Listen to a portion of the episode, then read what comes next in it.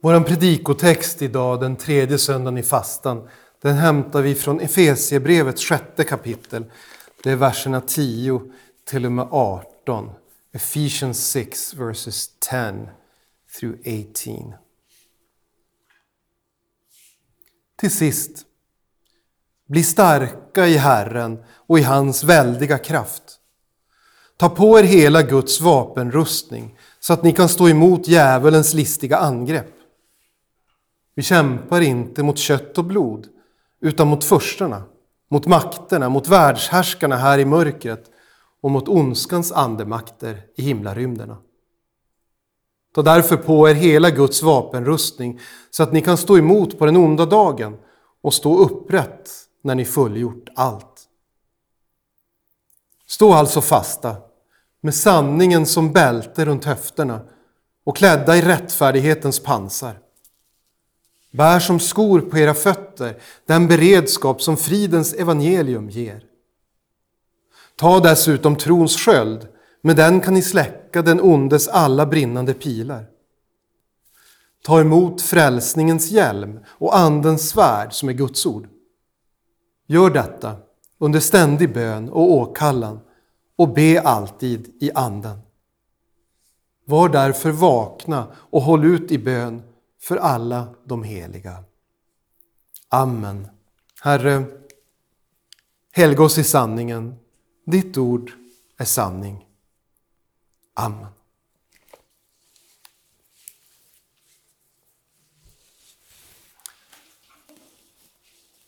Kanske har ni som jag blivit uppringda någon eftermiddag eller kväll av en försäkringssäljare.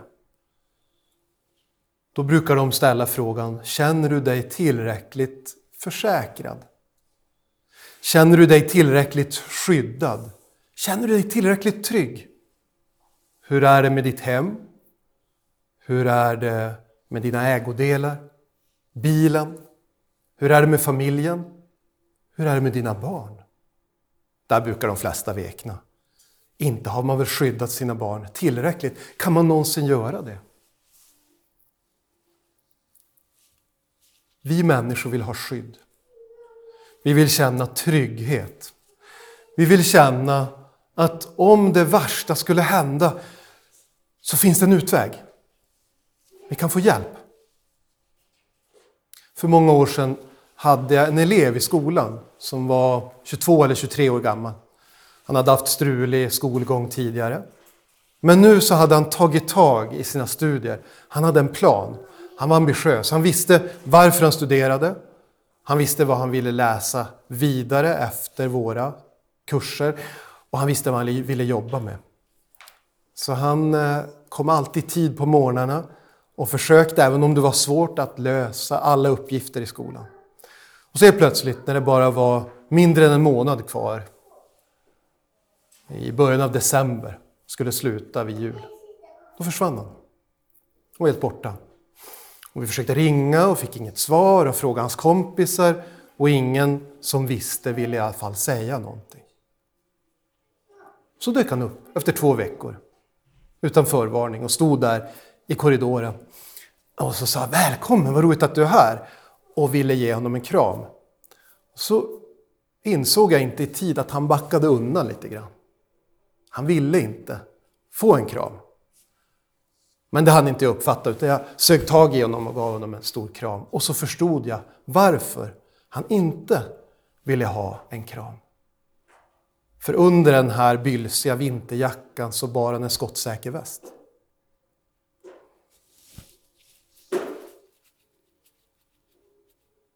Han levde under dödshot. Han hade inte vågat gå från lägenheten till tunnelbanan under två veckor. Men nu hade någon kompis lånat ut en sån här skottsäker väst, så då vågade han komma. Vi människor vill ha skydd. Men den kamp som vi kristna utkämpar, det är inte en kamp mot krypskyttar som gömmer sig på taket och mördar oskyldiga civila från långt avstånd. Och det är inte en kamp mot gängmedlemmar som vill hämnas på oss av någon outgrundlig anledning och kanske inte ens är säkra på att det är oss de är ute efter. Utan våran kamp är en andlig kamp, säger Paulus. Det är inte en vanlig kamp, utan det är en andlig kamp mot en andlig motståndare, mot djävulen. Jag tror inte vi tänker så ofta på djävulen. Djävulen känns som ett ganska abstrakt begrepp. Vi ser honom inte. Men vi ser hans verk omkring oss. Vi ser det i den grymhet människor begår, ibland mot sina allra närmaste. Vi ser det i krig och väpnade konflikter när alla sidor begår övergrepp mot även krigets lagar. Där man gör civila till måltavlor. Där man använder våldtäkt som ett stridsmedel. Vi ser djävulens verk, även om vi inte ser honom. Men det är inte bara kampen som är andlig, utan det är också det som står på spel. Det vi kämpar om. Vi kämpar om våra andliga liv. Jag vet att en del av er har prövat på kampsport.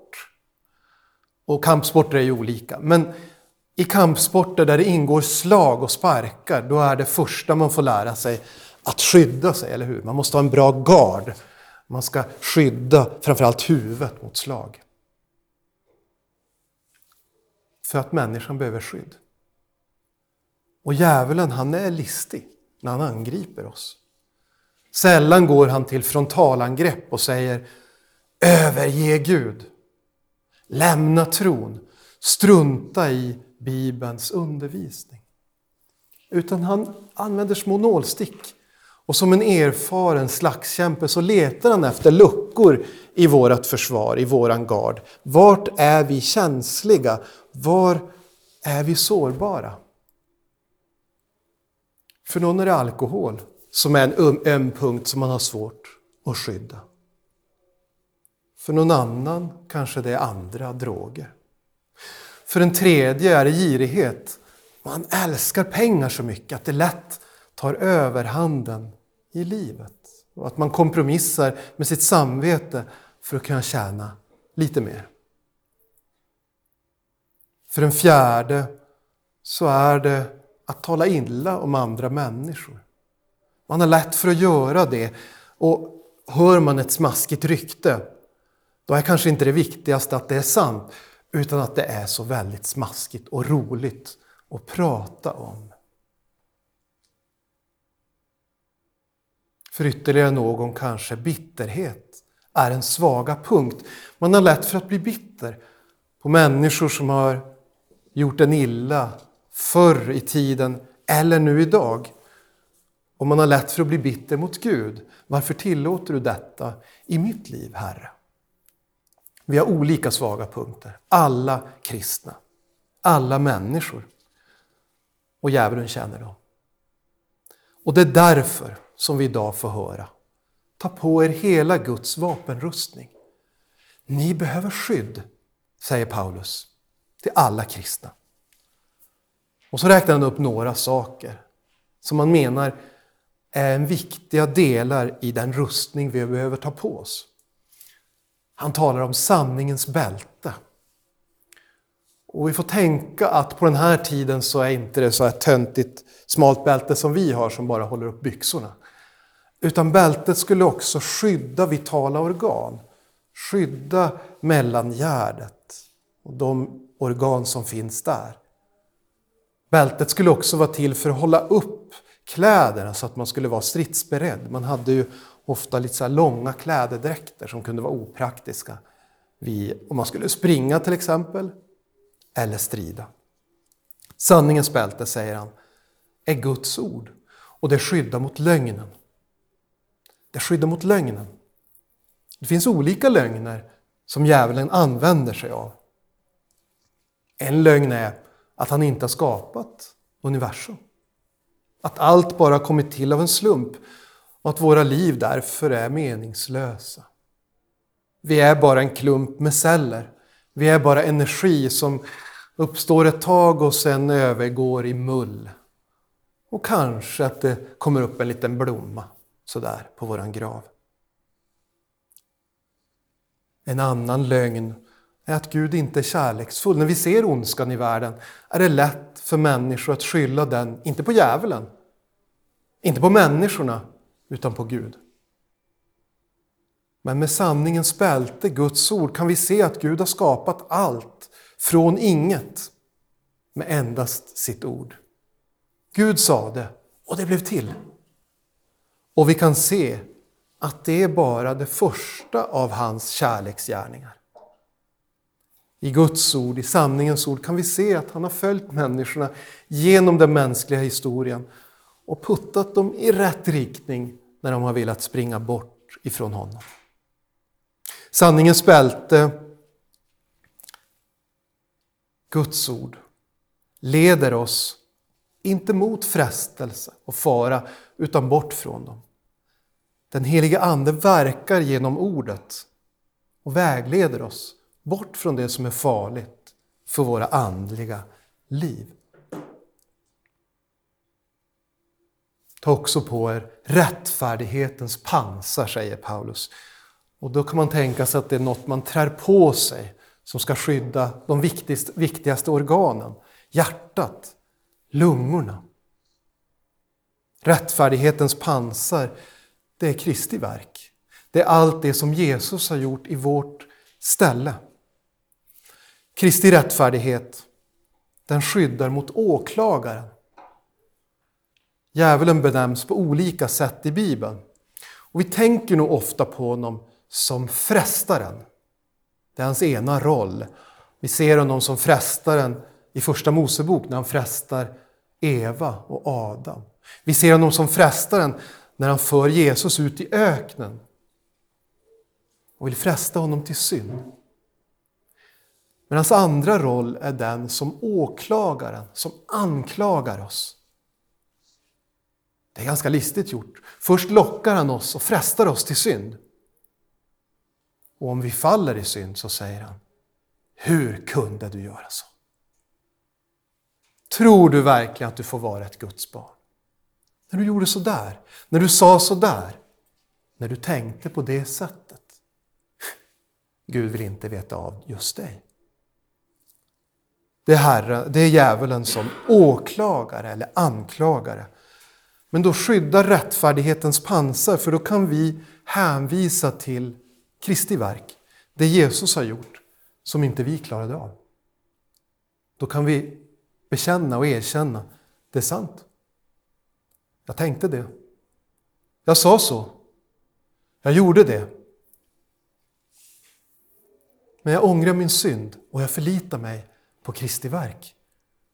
För han gick aldrig förbi den som var i nöd.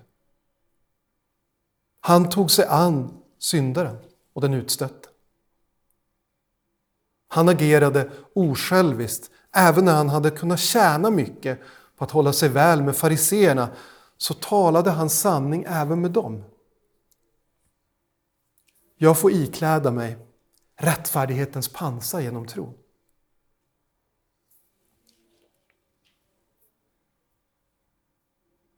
Vi ska också ta upp trons sköld, säger Paulus. Och den ska skydda mot djävulens brinnande pilar. Jag vet inte om ni har tittat på såna här filmer där man skildrar medeltida strider. Det påminner om antikens krig i ganska hög utsträckning. Och ett effektivt vapen, det var brinnande pilar. Många hus var byggda utav trä, ofta hade de halmtak. Så kunde man skjuta brinnande pilar sådär över en stadsmur och skapa en brand, då utbröt panik. Och då kunde man ofta inta staden. Och det är en bild som Paulus använder här, brinnande pilar. Vad menar han med det? Vad skulle det kunna vara? En sån här brinnande pil som djävulen gärna vill lobba in i våra liv, det är ju klassikern. Skulle Gud verkligen ha sagt så? Den använde han ju mot Eva, kommer ni ihåg det? Skulle Gud verkligen ha sagt att ni inte får äta från kunskapens träd? Titta vad gott det ser ut! Nog tror jag att han vill att du ska smaka av dess frukt. Och det är en pil som avfyras ganska ofta idag mot nästan alla Bibelns läror. Skulle Gud verkligen ha sagt? Kan vi verkligen ta Bibelns ord på allvar? Vi lever ju 2023. En brinnande pil kommer flygande över stadsmuren. Skulle Gud verkligen ha sagt att vi är syndare? Skulle vår Gud verkligen ha sagt att syndens lön är döden? Skulle Gud verkligen ha sagt att Jesus behövde dö för våra synder? Är inte det, är inte det grymt och ociviliserat? Uppstod verkligen Jesus? Kan man verkligen uppstå ifrån de döda? Kan inte det bara vara en legend? Ja, ni förstår. Trons sköld, förtröstan på Herren, förtröstan på bibelordet är det som skyddar oss mot de här pilarna. Det skyddar oss mot tvivel. Men det skyddar oss också mot högmod. Att vi tänker att vi inte behöver Gud eller hans förlåtelse. Ta också på er frälsningens hjälm, säger Paulus. Huvudet måste man ju skydda, eller hur? Frälsningens hjälm, säger han, den skyddar mot synden och mot döden. Ibland kanske vi plågas av inre tankar som säger min synd är för stor. Jag är inte tillräckligt god för att få vara en kristen. Påminns vi av läran om frälsningen. Jesus har dött för den synden. Ibland kanske vi skräms av tanken på att livet är kort. Vi åldras och vi känner att kroppen den börjar ge vika. Vi får mer och mer, mer och mer problem med hälsan ju äldre vi blir. En del drabbas tidigt i livet. Och det är en påminnelse. Livet är kort och det kan göra oss nedstämda. Då påminner frälsningen om livet är evigt. Jordelivet är kort, men livet hos Gud är evigt. När lagen skrämmer oss och säger du ska döden dö, då tröstar evangeliet med att säga du ska leva om du än dör. Du ska leva om du än dör. Frälsningens hjälp. Och så till sist så säger Paulus, spänn också på er Andens svärd som är ordet. Det är det enda vapnet han nämner. Allt det andra var skydd, sanningens bälte, rättfärdighetens pansar, trons sköld, frälsningens hjälm. Men nu får vi också höra om Andens svärd. Det är ett vapen offensivt. Och det nämner han därför att livet som kristen handlar inte om att gå omkring och vara rädd hela tiden och vilja ha mer och mer skydd och hålla sig undan ifrån världen som hotar. Utan att vara kristen är faktiskt att segra. Att vara kristen är faktiskt att besegra frestelsen och anklagelserna från djävulen. Lockelsen att lägga ner korset och överge tron och överge Gud.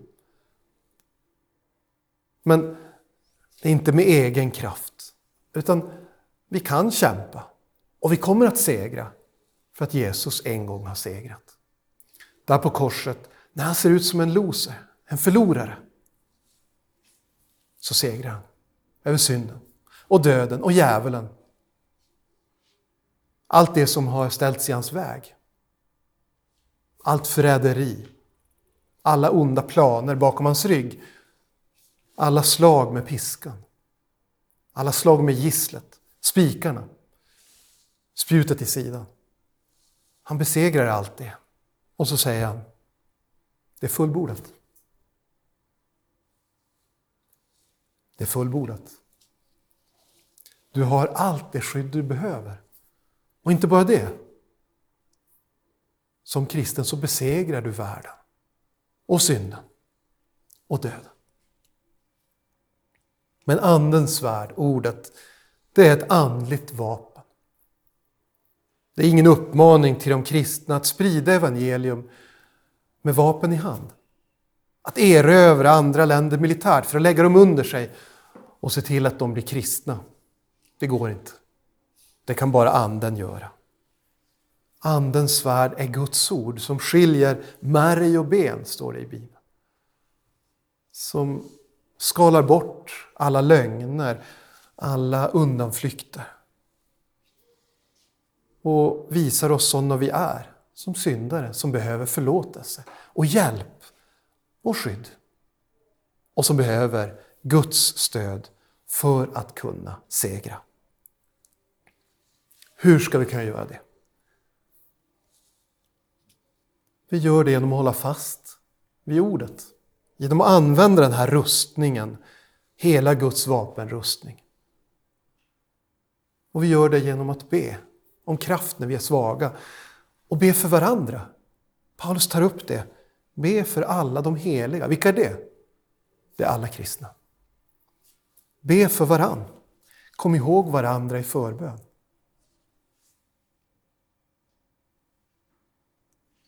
För en dag, då står vi där som segrare. Det har Gud lovat. Amen. Låt oss be. Käre Herre Gud. Tack för den andliga vapenrustning som du har gett till oss.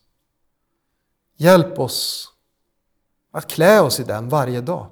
Inte bara när vi är förtvivlade eller nedslagna, utan alltid.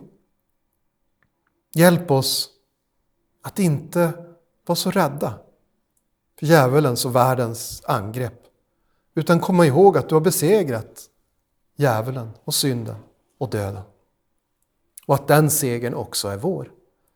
Hjälp oss att komma ihåg att be till dig för allt det vi behöver och hjälp oss att komma ihåg att be för varandra.